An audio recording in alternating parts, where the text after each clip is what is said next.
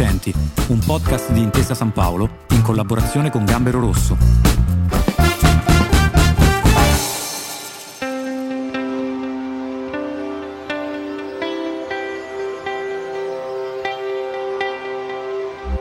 Immaginate 19 vignaioli che nel 1962, in un paesino dell'entroterra salentino, danno vita a uno dei migliori primitivo di Manduria, quando la DOC ancora non esisteva e quando il primitivo di Manduria era davvero molto lontano dall'essere quel vino che oggi conosciamo.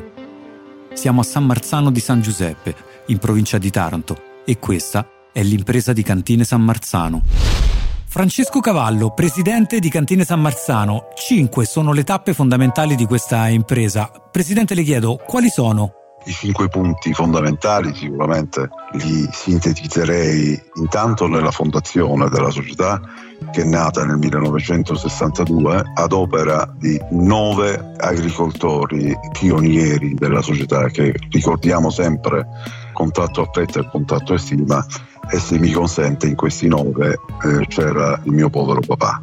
Subito dopo, nel 1982, sono diventato io presidente. E quindi una serie di eventi storici, allora eravamo produttori di vino sfuso, quindi eh, vendevamo molto in altre zone d'Italia ma anche all'estero come la Francia.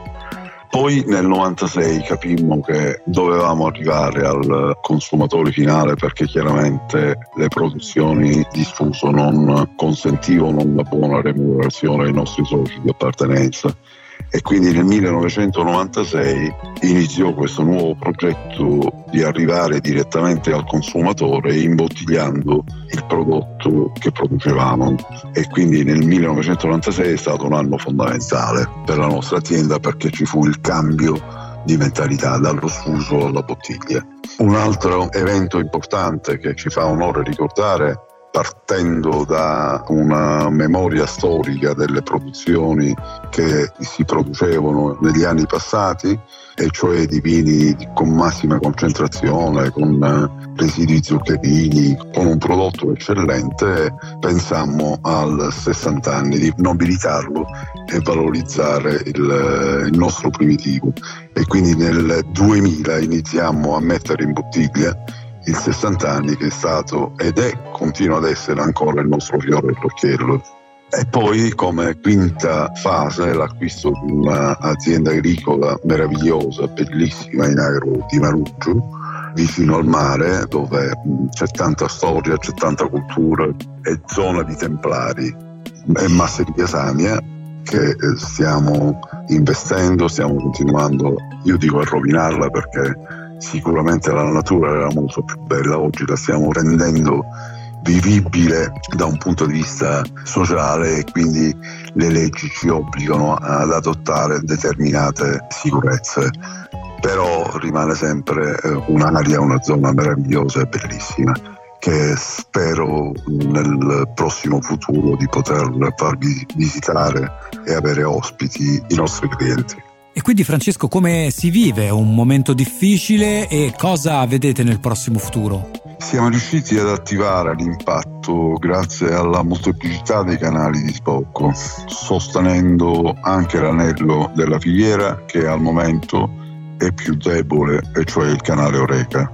Futuro incerto, ma sicuramente si deve agire in un'ottica di cooperazione tra i vari attori economici.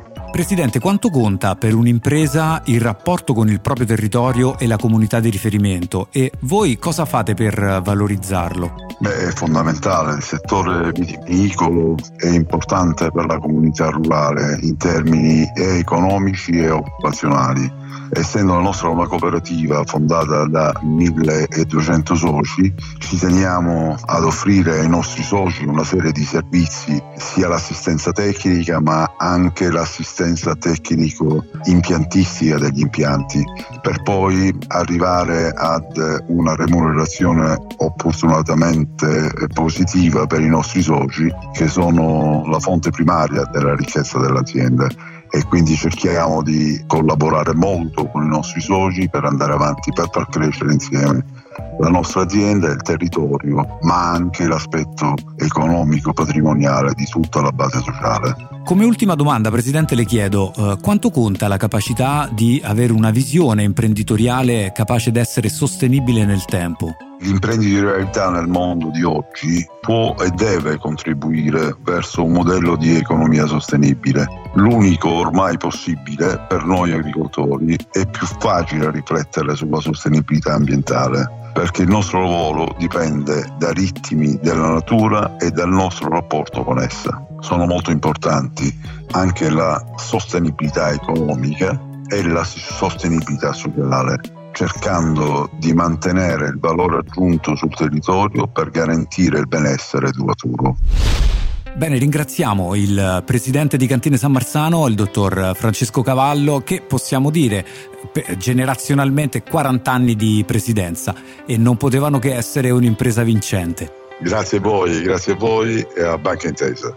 Cantine San Marzano, San Marzano di San Giuseppe, provincia di Taranto, anno di fondazione 1962, fatturato 47,8 milioni di euro. Questa è una storia vera. Segui il canale e ascolta Imprese Vincenti, un podcast di Intesa San Paolo in collaborazione con Gambero Rosso.